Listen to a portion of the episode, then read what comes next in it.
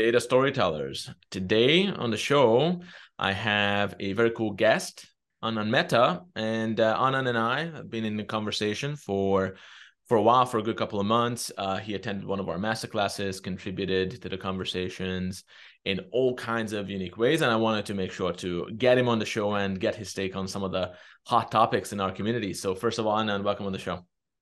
Hey Laszlo, thanks for the the happy invite here. I'm, I'm glad to be here. Yeah, absolutely. And and you sit in Nashville, right? We just uh, sp- spoke about that. Yes, yes. I'm I'm here in Nashville, you know, the up and coming tech hub, and you know, love being here. And you know, welcome down if you ever want to come here. Yeah, yeah, yeah. As I told you, uh, we have our eyes on Nashville. Later on in the year, we're gonna go to uh, Austin. Uh, I mean, we are in Vancouver, but you know, maybe Nashville will, will be our next stop. So, uh, so we'll see. And uh, Anand, before we dive into the topics, um, not everyone will be familiar with you. I mean, your fellow attendees uh, who you spoke to during the masterclass obviously know you already. But if you could make a quick introduction for the audience about your role, your job, the company that you work with, and the, the mission that you're on at the moment, that would be fantastic. Sure. So my name is Anand Mehta. I am currently the director of data science uh, here in Bridgestone, the tire company, uh, specifically in Bridgestone Americas. Um, I have taken, I took this role on in August of 2020, in the middle of the pandemic, um, which was part of a reorg we did with the data and analytics function being uh, centralized a bit more, um, greater focus being given to data and analytics as being a significant um, contributor to our competitive advantage. And so I was brought on to the org to build uh, you know, transform and, and improve the data science function and give it, you know, give it wings really. Um, so yeah, that's that's a little bit about me. Mm, fantastic. I know that you guys are working on some cool initiatives, so we'll see how much we'll be able to dive into. But before we we go there, so how did you get into analytics? What was your what was your journey? What's your story there? Well, I would say it started very young. I mean, I was one of my favorite subjects, even back when I was in school, was math and, and all the sciences. That, that's what got me excited. Um, you know, my my school projects. So, I, you know, it's it's natural uh, attraction to to mathematics, quantitative, you know, STEM field, I guess you could call it. Um, and you know, early on, I I knew I wanted to do something more on the you know quantitative side. Um, so you know, I, I, went in and got my degree. My first degree was in uh, economics. I got a bachelor's in economics, and I focused on uh, finance and marketing. And then, I, and even within finance and marketing, I did the more quantitative focused uh, courses. Um, and then, you know, career wise, I started out doing M and A, uh, mergers and acquisitions, uh, for for not for a bank, for for a company that did a lot of acquisitions. Um, so that was very quantitative. Um, and I, I then went on to take a career in supply chain. So I went for a master's degree, which was a master's in engineering. So it's a kind of an unconventional route. I started in economics, did a master's in engineering, um, which is focused on supply chain analytics. Um, so, you know, network optimization, simulation, uh, regression, those types of problems. And I, I then took several roles doing a lot of macroeconomic optimization of supply chains uh, using different techniques. Um, yeah, and then over time, I took roles in planning, and planning involves a lot of um, forward thinking, predictions, forecasting, you know, those types of use cases. So I've been doing data science before it was really known as data science. Uh, you know, a lot of leading, leading indicator analytics, the supply chain uh, analytics, um, causal factors, all of that, and then you know, uh, fast forward a few years, I take over uh, a supply chain center of excellence um, here at Bridgestone. That was my first role here at Bridgestone. Um, and you know, after that, uh, they tapped me and said, "Hey, you know, can we do? Uh, can we have you lead the data science team?" um, and and kind of uh, it was an interesting bit of a challenge taking on a new uh, team during the pandemic, but uh, it's it's been rewarding so far. It's still we still got lots of challenges, but you know that's part of the, the fun of the job is is you know having some of those more difficult things you need to work through. No, absolutely. And uh, you know, we'll identify some of those barriers here. So it seems like you're an early mover, right? You you do data science before it's cool.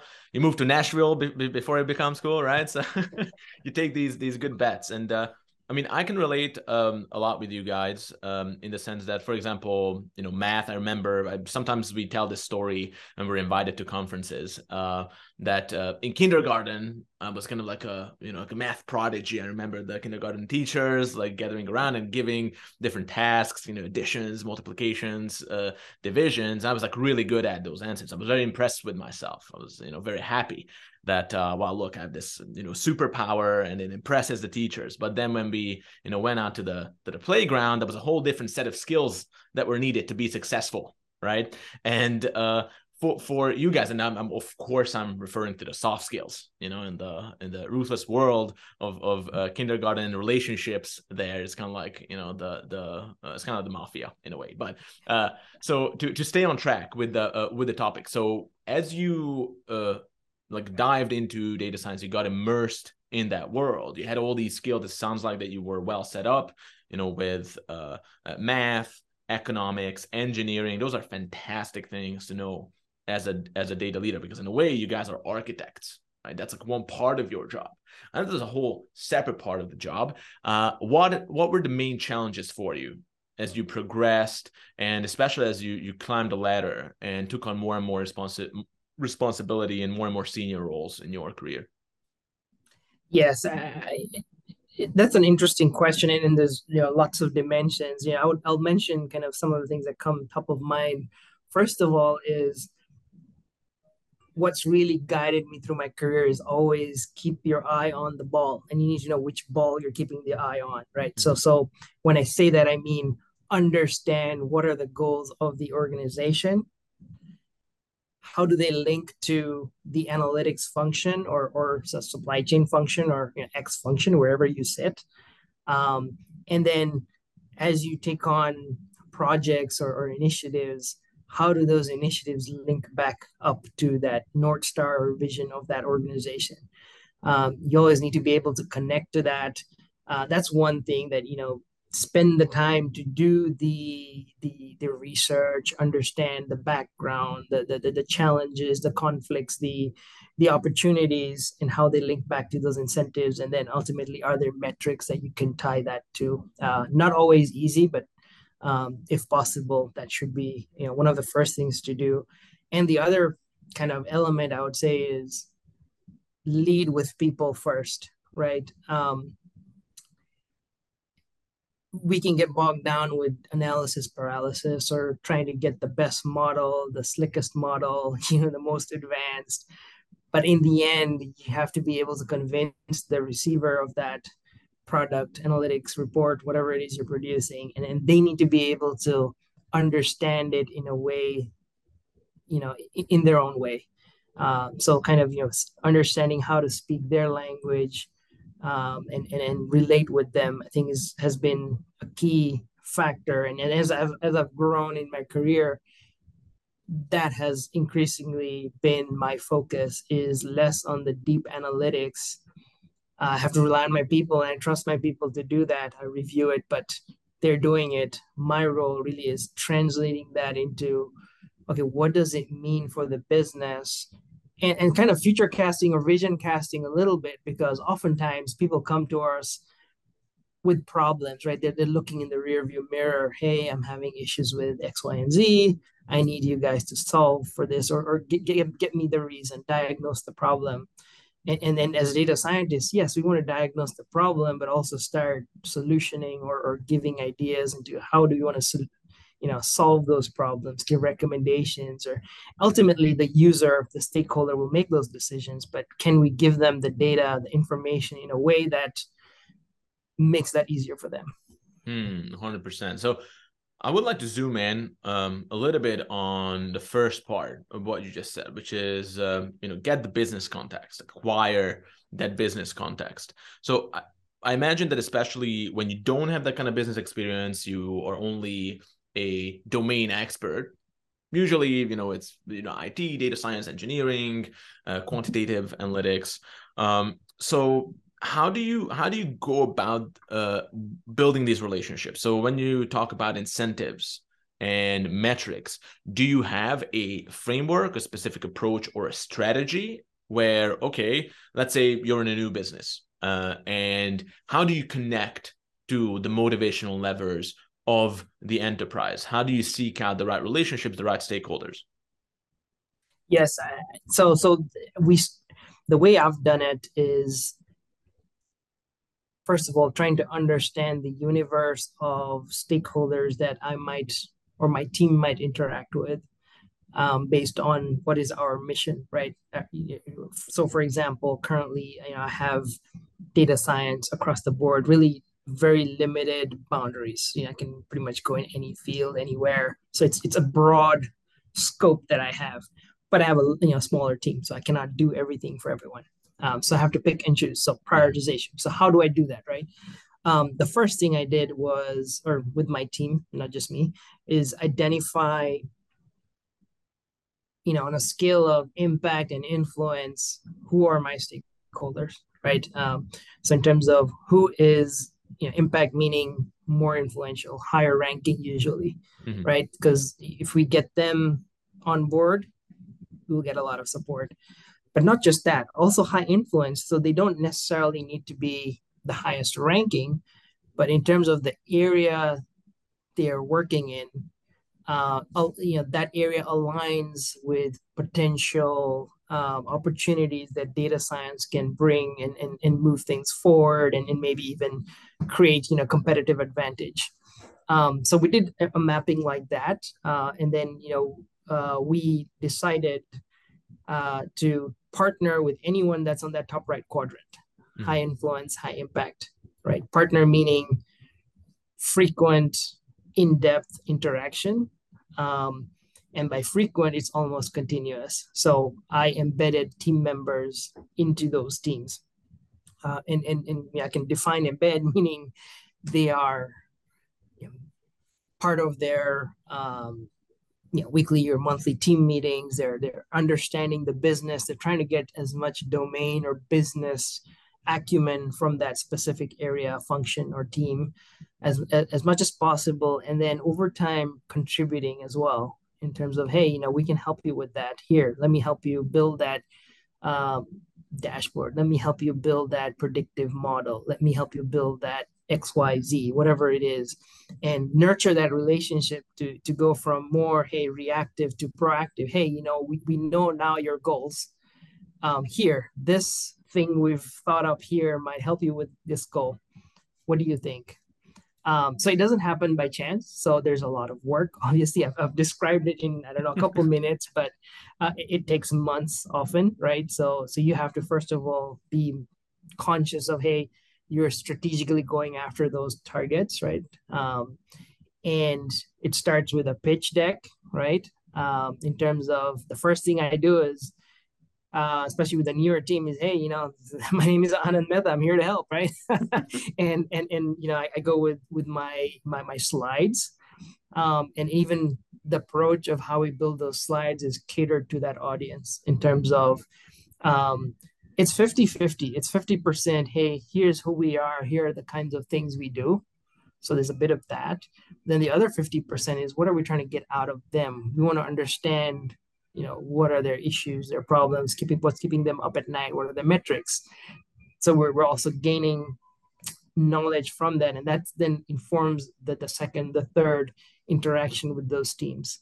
And it doesn't always go smooth right? Sometimes you know you start you fall or you try again um, and then over time you get better at it right? As, as you understand the audience and, and the culture of the organization Mm, absolutely. So, uh, actually, this is something that we, of course, talked a lot about during and especially after the masterclass when we kind of round up the the key insights and the learning is that you know over the years working with most of the uh, FT 500 now, we saw that people who focus on three key elements usually kind of fast track that progression and the rate at which they build these fruitful relationships. You and I also talked about that. You know the the um, triage of value, trust, and then your status slash position of how you are being seen in the business. So what you're what you're saying right now like feeds into all of those right? Because th- these in fact feed into each other. So one is just to like focus on the value that you provide. Of course to kind of get your foot in the door you need some trust established so that people are open to your initiatives and they need to see you in the right way you know? Because everyone uh, has their own agendas right? They have their own jobs. They're very good at what they do. Usually, these um, senior executives. So it's very crucial how they see you. I mean, uh, of course, especially at the high level, you would be surprised. I'm not not you, but you know, for some of the listeners that um, people actually are quite charitable. People who who are at that level are very good at what they do. Usually, they are good with people, right? So they're open. In fact, that kind of quadrant that you mentioned with impact and influence in the top right part of that quadrant, people are usually quite open to new ideas they seek out opportunities right at the same time it's still your responsibility to frame that relationship the right way right so actually i have two questions around this uh, especially after having several conversations with your peers and just being in touch with some of the key challenges of the industry how do you think data analytics and data science is still being seen in the corporate world and then how do you think that data science and analytics leaders should reframe that I don't know if the question makes sense to you. So from the mm. uh, uh, from, from the perspective of the stakeholders, what do you think that they understand about this capability, this new technology, this trend, and what is the reality that you need to kind of push them towards conceptually? And this ties into maybe like how you pitch uh, what your deck looks like without giving away your secret sauces, of course. um, very interesting question. So um, everyone's different, but what I have seen out there, you know, kind of more common than not is maybe a bit of a um, halo around data science. So they're gonna solve everything for us, right? It's like, oh, just just do that AI, do that ML, and and and solve these really hard, difficult problems that have been around for you know hundreds of years often. um, so I, I think there's a little bit of lack of in-depth understanding which is fine not everyone has to be a data science expert but there's a little bit of that hype let's call it that that that that, that you know ChatGPT is, is an example right uh, is, is one that's maybe top of mind right now um in terms of hey you know just just build me that thing so i can just type you know two sentences and it does my work for me and it doesn't really work like that um, so, so there's a bit of that, you know, very, maybe a more simplified example, but you know, if, even in industry, we get you know those requests that are okay. That's that's really broad, um, and, and then kind of maybe answering the second part of it is that's fine. You know, what we need to be as data leaders is get those ambiguous, broader asks and then ask a lot of questions. So, so why do you want to do that? You know, what are you trying to get out of it? Um, how soon do you need it? um, you know, if, if you want me to build that big thing, I need, you know, hundreds of millions of dollars. Yeah, I'm making that up, but there, there's a funding element too. I mean, this stuff doesn't, you know, happen for free. It, that quickly narrows those leaders down to, okay, actually, what I really need, you know, next quarter is this. You know, it may, may take some iterations to get to a more concrete problem statement um, and you sometimes you're helping them out as well, right? So it's you know it's their idea, but sometimes you, you have to help them to get there. Um, so I think that's the first hurdle is getting a problem statement that's a bit narrow, a bit you know more easy to put your hands on, um, and, then kind of what I tend to do is is is have someone on my team do an EDA, you know, quick feasibility on it because sometimes those problems are may not be solvable today, right? We may not have the data, we may not have something. There's something's missing, right? Uh, and, and we want to know that upfront, closer up, before we promise a deliverable. So uh, that's typically how we work. Is is you know go do some feasibility analysis, see if hey we, we think you know the initial feasibility is there then we go to the next stage and then say hey we're going to make this official we're going to assign resources uh, and then we identify hey what resources we need from that domain to also be part of the project. And you know that's important that they need to be part of the project. It's not, hey, data science, this is a problem, go away, just come back when it's done because we're not the experts on the business or the function. They need to be part of the journey. So it's it's kind of that change management uh, aspect needs to start from that first meeting as well.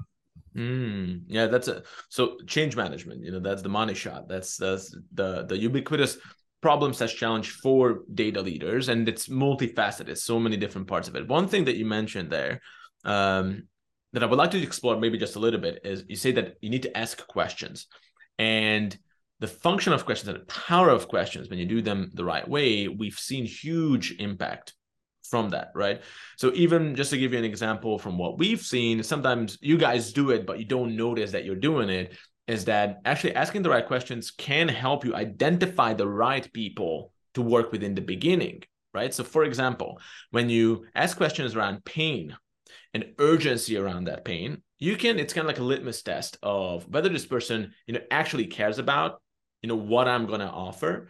Will this person adopt whatever yes. I build for them? Or is there just the halo? Because the halo, in and of itself, as you said, the hype is great. But if it's just hype, that's what you almost almost need to like bust. You need to expose that. But if yes. the person actually has a pain that uh, he or she wants to solve with urgency, now that's a great opportunity for you to now understand the nature of that problem and if there's a connection between what you can offer through data science. Because in that way, um, I'm just kind of giving you an example. We already talked about this, but from what we've seen from literally hundreds of data leaders, is that you can kind of avoid the pitfall of the lack of analytics adoption. When you pour a lot of money into building a solution, it looks really bad that you built it and no one touches that, right?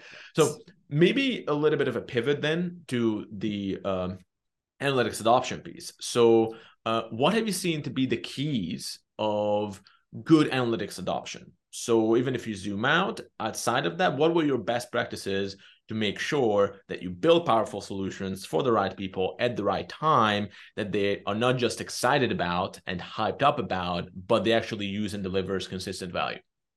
I know it's a big question. Yeah, it's a big question, but yeah, I, I think you know one is continuous change management communication making sure at every step you're connected you know tied at the hip with with the the you know the, the organization the stakeholder um, and then another another is is reality checks along the way right? If if you know we went with one vision you, you hit new information new roadblocks and, and you have to pivot that's that, that's a risk point right? Um you know you might have started with a vision it's going here it may go a little bit lower than that but it may still be you know, as valuable or very valuable um, but we just need to be honest right? Um, that, that's kind of the one principle just be honest um, even if it's bad news. Um, so so that's one. Um, and the other one with adoption is so that, that you know setting expectations that are realistic you know being honest. And then the other is making sure the right stakeholders are involved. So often you're pitching to, at a high level but the change is occurring at a lower level it's going to impact their lives. They have to do something different. Their their daily process is changing and there might be resistance to that change or, or just general you know concern with that change. So we need to work with those people you know the the, the, the you know the, the, the people on the ground right working on on that process or, or that that dashboard or that you know whatever it is um, and understand their feedback early on get them involved early so that they are also part of building that solution giving them ownership um, that it's not this thing that's happening to them. They are designing it with us so they have ownership and probably a better chance of adoption right?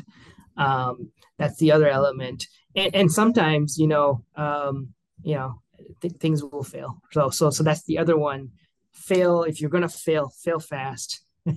Take ownership for that failure and say hey you know we failed. You, you take it you take the blame you take you know whatever heat's going to come but maintain that trust. So the next time that you go after something you're like yeah that guy you know they, they, didn't do it that time but we enjoyed that experience. Let's let's try this new thing with them. Um, because you know i believe in trying new and different things and if you're if you try new and different things you're going to fail sometimes.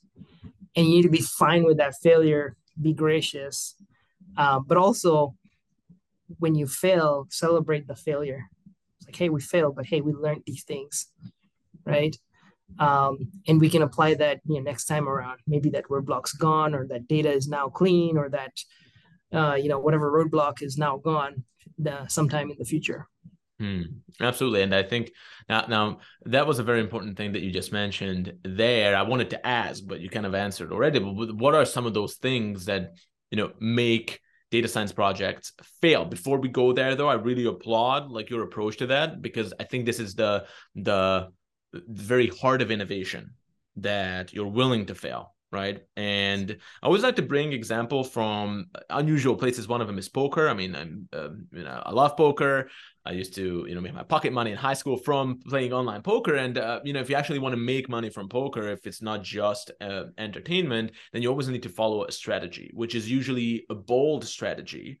But still, you get the bad beats. A bad beat is I did exactly what I should have done in every situation, but on the river, you know the the queen of spades came up and uh, you know i just lost all my money. But then the next time again you're just better at handling that specific situation. And innovation is very much like that that sometimes you do all the right things you have the right posture you approach growth and business problems the right way but sometimes it's just you know an unexpected thing something that was unseen comes up as a roadblock but when you identify those, the next time you can set yourself up for success. So um, I didn't want to lead the witness, but I think you already did it with mentioning, for example, that the, maybe the data quality wasn't right. Now, this is a topic that uh, you know people don't often like to talk about, even though it's a huge pain point, right? So maybe if we could explore a little bit of that, like how significant do you think that the the data quality uh, really trips these initiatives up, right? And what are some of those things that you can do, especially in the area of governance, to make sure that you set yourself up for, uh, for success? Yes, so so data quality is super important, and, and oftentimes, you know, within data quality, I'm not the data governance expert, but in my mind, I simplify it as: is it complete? Is it consistent? And um, is it correct? Is, is, are there you know obvious errors in it? Right? It, it's it's got you know uh, alphanumeric when it should be numeric. You know things like that.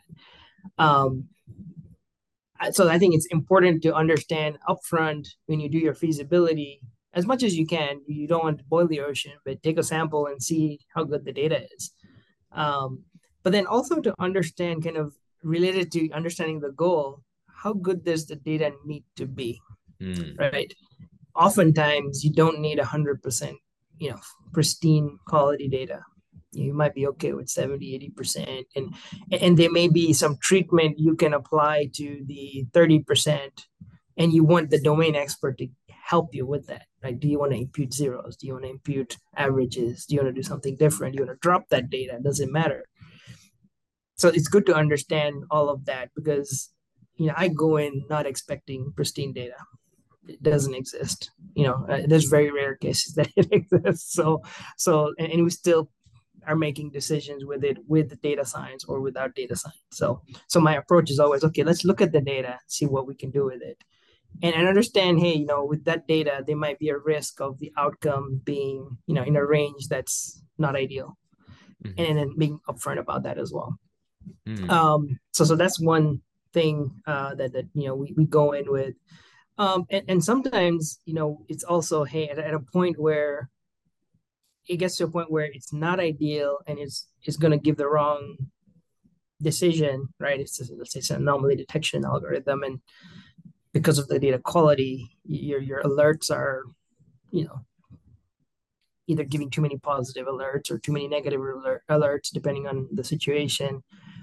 That's where you need to make a call, especially if it's going out to a customer. Then, hey, you know, this might be a reputation killer. Do we stop? Do we adjust? Is, is there an alternative solution? Um, it, it, that's the honesty piece. Again, I'm, I'm bringing back what I talked about before. Is is you know sometimes every you know despite everything you've done, you hit that, and you know we've we've stopped projects, you know when we hit a certain level of uncertainty and it's not meeting the requirement. And we can say hey you know it's it's not gonna work. We, we don't want to risk our reputation here. And we might give them hey until you clean up this data we're not going to go forward. And then you know it may be then that they want to fix it or they might say hey let's shelve it for now. We're going to come back see you know in a year what we're looking like. Mm-hmm. um, I don't know if I answered your question. No, absolutely. You know, example. yeah, absolutely. And I really like it because you know one of the things, uh, especially because in in this case, I mean, you're a data leader, and one thing a leader needs to do again from our experience is sometimes uh, do step into conflict where it has to happen right now of course it's constructive so it needs to be with uh, a, a constructive intention but people don't people think that what they want is someone who just does whatever they tell them to do right? But that's a very very limited scope of value that you'll be able to provide that way. That's like a vending machine right? Yeah. the vending machine it's, it's you know it's good for a snack but you're not gonna have like a fruitful relationship that way. So when you shift into being a business partner which is based on your understanding of the business context, as he said, your ability to build some of those relationships, to dig into what the problems actually are. And if needed, you autonomously can say, give a heads up, stop certain initiatives. Uh, now, that's where your position will shift in the business, right?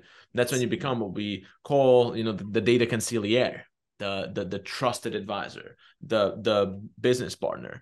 Now in this case to maybe just step back a little from that so uh, one other thing you mentioned is that you know you need to know what you're aiming at.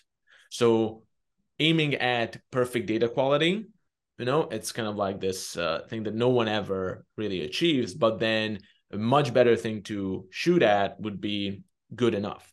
Now when you want to have good enough data quality and again, I have no idea what your answer might be to this, but uh, what is your approach and take on implementing governance on an organizational level and the dividends of that? Like, uh, like for example, really enforcing uh, uh, governance, or you know, trying to set up a system across the enterprise.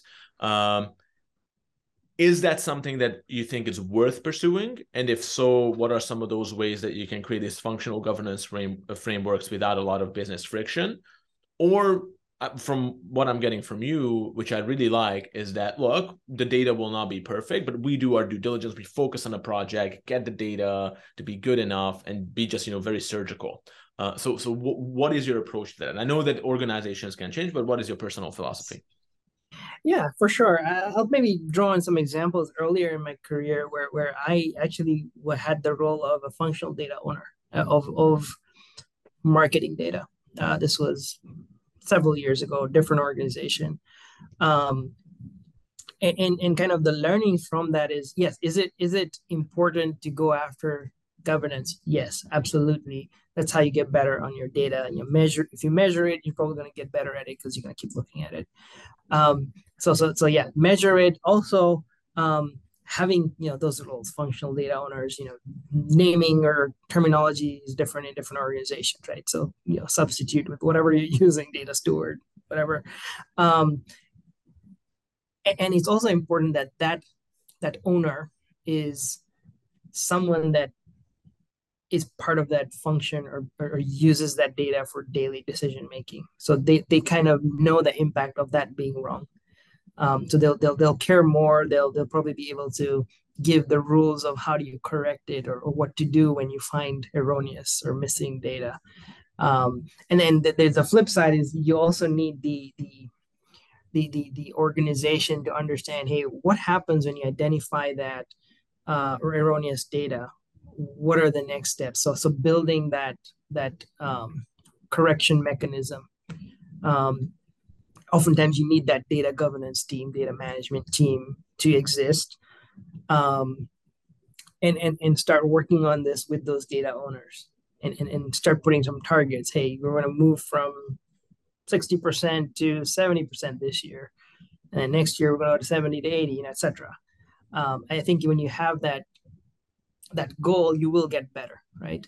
Um, and the the other kind of element there things change. So so the definitions change. So you know you, you acquire another company the the, the, the field yeah, i'm going very nitty gritty the, the the the acceptable iterations on a field will change. You have more warehouses So, you know, these codes are 1 through 12 before, now it's 1 through 24. I'm just making that up, but, but this is a real example. Mm-hmm. So how do you how do you also have that governance of change? Who approves that? How does it get approved?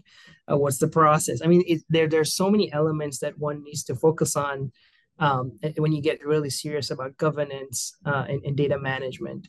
Um, and you know, even your source system. What is the source of truth? Right? Agreement on that. Sometimes there's multiple sources and who knows what what's true right? So so there, there's a lot of um, engagement needed there. Um, yeah i've found your workshops work good to get through those types of decisions um, and, and getting the right people on the table that that know the data and can feel the impact of the data. Mm-hmm. so again tying back to what you said before about getting the to be to be good enough i mean will you have that absolute integral single source of truth? Not necessarily but you want it in the in the ballpark right? So you can actually yes. drive projects to success. Now i have a flip side because here is when we probably reach a point and i appreciate you being nitty gritty that's exactly what i'm looking for but i know that then organizations can differ at the same time something that is kind of all encompassing and ubiquitous is that when you try to impl- implement whatever governance framework you're looking at again you need to make sure that people actually follow through with it. So usually when you want to convince someone or, or you want to change someone's actions and this is connected to the larger conversation about company culture culture is uh, literally the collection of beliefs and behaviors. When we want to change a behavior, you know, you have the classic carrot and the stick. You need some some some incentive that will drive a desire, and you need some sort of uh, sort of motivation mo- motivational lever which stops like the undesired behaviors right? Yeah. so uh, what what is your take i don't know if you have like a particular approach to that but just from your experience uh, how do you make sure that this is as smooth as possible when you try to implement this? Do you have a particular uh, uh you know framework for uh, pushing the right motivational levers in terms of incentivizing people to go with this make sure that there's not too much friction when you when you implement governance? I'm not sure if you have a have a take on that um, it's it's definitely an important challenge uh, that that I faced. Even I'll go back to that same instance that that I had before, where the hardest part is to get that owner that really cares. That's what I've seen in my experience. Is that owner that really cares is going to give extra time and effort because it's not it's not sexy work, right? Doing this, right? It's it's not data. It's not you know your AI/ML model Everett's talking about it. It's it's kind of in, you know in the weeds, right? So you need someone that really cares. That's that's really the biggest challenge, I think. And in terms of incentives or motivation, um, if you don't have that self-motivated, you know, functional data owner, how do how do you get that? I mean, the carrot and the stick, yeah, that's that's the approach. Is one is you know you, you start publishing those metrics, you get a high level person, you know, maybe it's the CIO or the CDO, you know, if that exists, and and, and have them always bring that up and create some competitive hey you know this functions at 90% you guys are only at 70 you know that helps a little bit. But then the stick approach often is is is, is needed at least a thread right? Um, that hey you know if you don't get your data quality to x level you're not going to get funding for that new fancy tool you need because garbage in garbage out i mean there's a bit of both needs to be there um, but within reason, right? Because we cannot expect perfect quality day one. Maybe it's it's kind of hey, you need to start improving. You know, we care, and and here are things that will slow down if you don't have, you know, that improvement or that level that we're we're, we're shooting for. Mm-hmm. Yeah, absolutely, and um, no, this is really good stuff. I wanted to get your take on uh, governance, a very hot topic uh, yes. in the community. In fact, we're just running a masterclass as well, and this week's topic is is, is governance. It's kind of on my mind. Um, and uh, what about maybe if we shift gears a little bit? I'm also trying to be respectful of, of your time. I knew that we are probably gonna uh, you know go up against the the the hour very very quickly uh, but maybe tying into even the question of how do you get people to care right? This whole idea of get people to care. Well, how do you get people to care? Not just about governance, but about data analytics. And uh, again, I will maybe lead the witness a little bit here. Uh, one thing that keeps coming up and which people are very interested in is storytelling.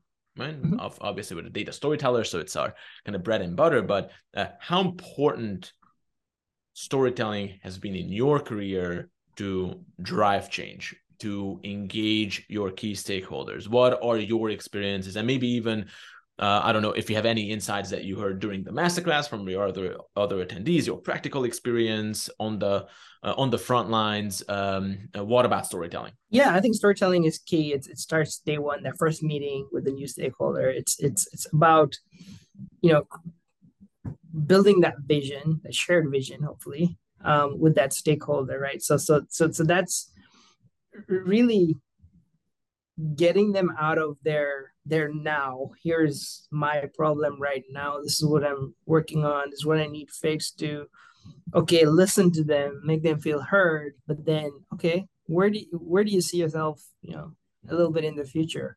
What is ideal? What is that ideal state? What what would what would that look like? So so it's it's that's the storytelling we need to do right? In terms of understanding first where they are where they want to be articulating that vision you know visuals diagrams help often um, but also kind of talking through that.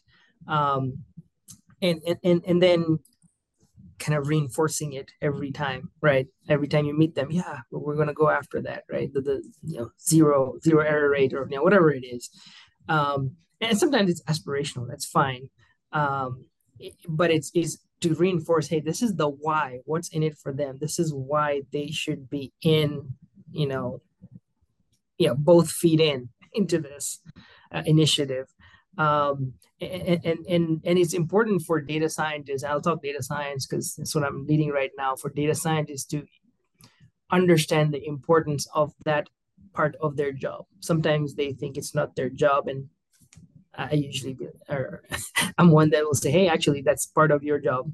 You may not like it, you may not be your preference, but you need to have at least this much effort put into it um, because that will ultimately help you succeed, right? So, so it's it's it's it's, it's important to have that even in their day-to-day communications. Um, you know, uh, the the the hey, this is why we're doing it. This is why it's important. This is where we are, right? Uh, and there's a gap create that that tension.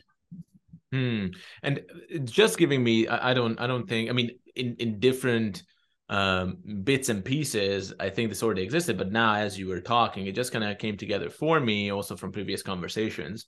Um, just had a podcast with Brian from Pepsi, you know, one of the people that that who attended with you, and we released the podcast I think last week, and he talks a lot about camaraderie with your stakeholders. Right in Lean Six Sigma, that's one of the things that you go to the front lines, you know, roll your sleeves up uh, and you just really invest yourself in their problems and then in this active co-creation then you forge that camaraderie between the two of you which is you know, it's, it's almost like a, a like a fast tracking the relationship it's like even stronger than than than yes. friendship uh, in and of itself camaraderie and as you were talking now is like almost like a good story that you that you can craft that will resonate with your audience and you're both invested in it's almost like a vehicle for that relationship right? I mean where are where is camaraderie forged? Well it's usually being on a on a mission together right? It's almost mm-hmm. like a mi- military term and the mission is always embedded in in some sort of story. I mean there's a situation there's a problem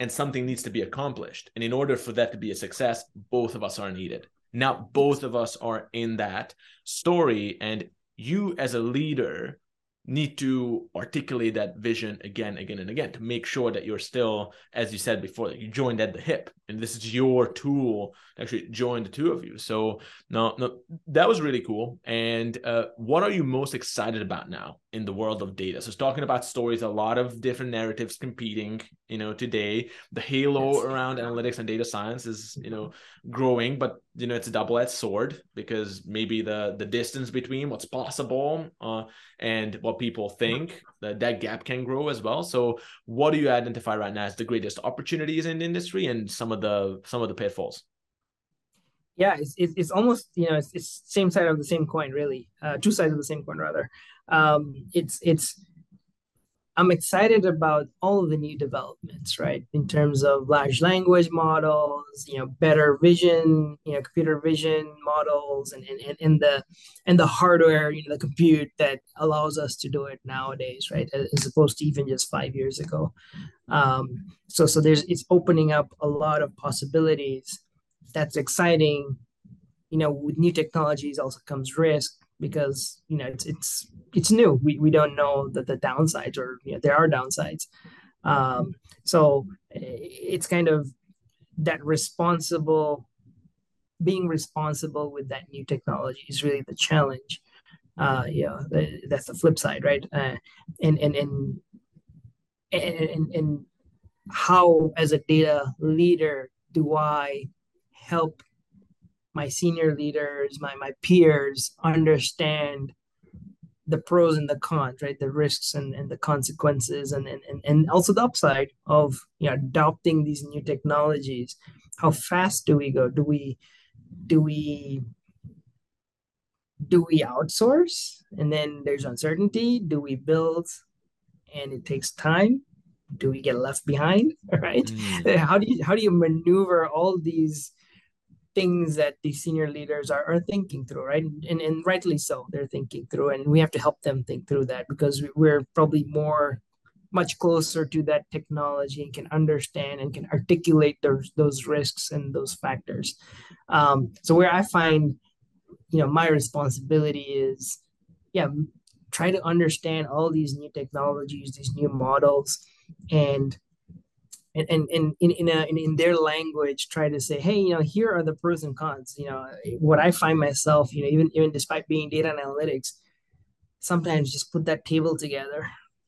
Here are the five things the new shiny things. Here are the pros here are the cons and here is our recommendation for an applicable use case in in any scenario.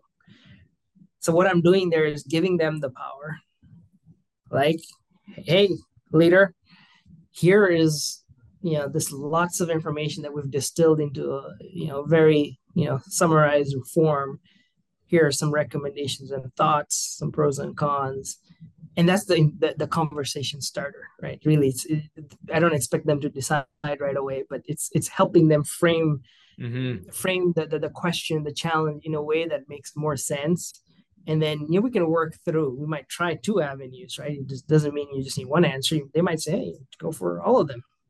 You know it's fine too but at least it's, it's an informed decision. We know where the pros and cons are and and once we know the pros and cons we can then do the iteration. You know we take it you know from pre-alpha to alpha to beta and we might stop it at some point because we say the risk is too great. And then we go to the alternative which we already know is out there right um, or you know we're going a multi-pronged approach and, and we're going to see which one you know, gets to the finish first you know if we have if we have the time and resources to do it obviously. Yeah absolutely. And look this is where i see like so much opportunity and untapped potential for data leaders because again if we zoom out we can see that you're both architects and the trusted advisors. It's such a unique powerful one-two punch combination when you can balance the two and and and you know will these two you know separate swords uh, uh together. And it's a different skill set too. And that and when you combine that this just results in value. So this is when you approach someone like that and you can be both of those things. Someone who understands you someone who can give you like good strong relevant recommendations at the same time can build amazing things from that as kind of on top of the on the back of that relationship um data analytics has the potential to be the key value generator in any business. Now uh, just to i think we have four minutes left uh, but maybe like a more pointed question. I mean everyone is talking about you know chat gpt where do you see the most what are the most exciting uh, applications business applications of generative ai technology from your perspective sometimes something that really attracts your attention something that you think will maybe you know absolutely you know skyrocket in its impact and relevance maybe cutting through the hype a little bit. What is your take on this very specific type of technology? I, I think i think it can help in many ways to assist or augment um, tasks or, or activities that you know operators or or, or salespeople or you know the the protagonist, whatever it is, to you know what they're doing every day. I, I think you know having some of these technologies can help them you know look at possible options, right? Have have you know let's say you know that generative AI provide a list of options based on the parameters it's it's gathered, right? And then have the human, you know, I feel comfortable always having a human involved, you know, in the loop uh, to make that final call. Yeah, yeah, actually agree with the AI's decision, or yeah, I'm gonna tweak it a little bit because I know some things that this customer, you know, they they come every every time and they always complain about the same thing. I just need to make them feel better. You know, it's not a real thing. There's always that nuance that that AI is so far, you know, I don't know if, if, if it's, you know, it's, it's, that advanced just yet, right? In terms of the generative AI, there's, there's always that component. Um, again, it's use case by use case, right? It's, it's, it's, you have to judge, judge it by that use case, right? In terms of the quality and, and, and the usefulness of, of, of the generative AI. I, in general, I would say, you know, probably, you know, marketing might be a good area in terms of the generative AI, you know, you know, visuals and, and, and things like that. Um, probably, um, you know, I'm excited to see what we do with that. Um, you know, not not just here, but you know, everywhere to mm-hmm. see if, if that's going to take hold. Um, you know, I think you know, from a personal interest perspective, not a Bridgestone perspective, right? Personally, I'm interested in in seeing, you know, this augmented, you know, augmented reality. Uh, um, piece of it uh, you know how that will help you know in terms of you know you're in a flat factory floor can you know you have you know visor i'm just i'm just vision casting here for myself here you know have this visor on and then i can i can see you know the, these things out you know up in, in the space right and it helps me with you know with data or or, or, or alerts and then how can that help an operator you know, doing you know fairly you know basic tasks in, in a factory floor and that's what excites me hmm. personally. Yeah absolutely. It's, it's, a good point that you know marketing is um, one area where um, generative ai can really shine. So because in, in a way in marketing you don't need 100% accuracy right? You need contextual accuracy right yes. now yes. it's interesting that even when when we use this technology i kind of so i'm a laggard in adopting new technologies i think for me it was the iphone and then uh, you know five ten years later apple pay and now it's generative ai like i'm i, I, I I'm I'm not really like a, a, quick adopter, but with this, I found that it's so useful from a business perspective. So I actually got into the habit of using it. Now, at the same time, and I wanted to use um, generative AI for everyday uh, for an everyday problem. For example, we're expecting our daughter to arrive August 26th. So I asked, I was asking Ch- uh, ChatGPT that, hey, my my wife is due August 26th, right? When is she? Uh, how how much does she have left of the second trimester? Right. So it's like a it's it, it's kind of like a math problem that I don't know, like a, um, a first second grader uh, math competition, right? And ChatGPT got it wrong. In fact, we needed to like work on that problem. And I even asked ChatGPT like, how come you got this wrong? Like it's such a, such a, such a simple problem, and he actually went into de- went in depth into why it got it wrong.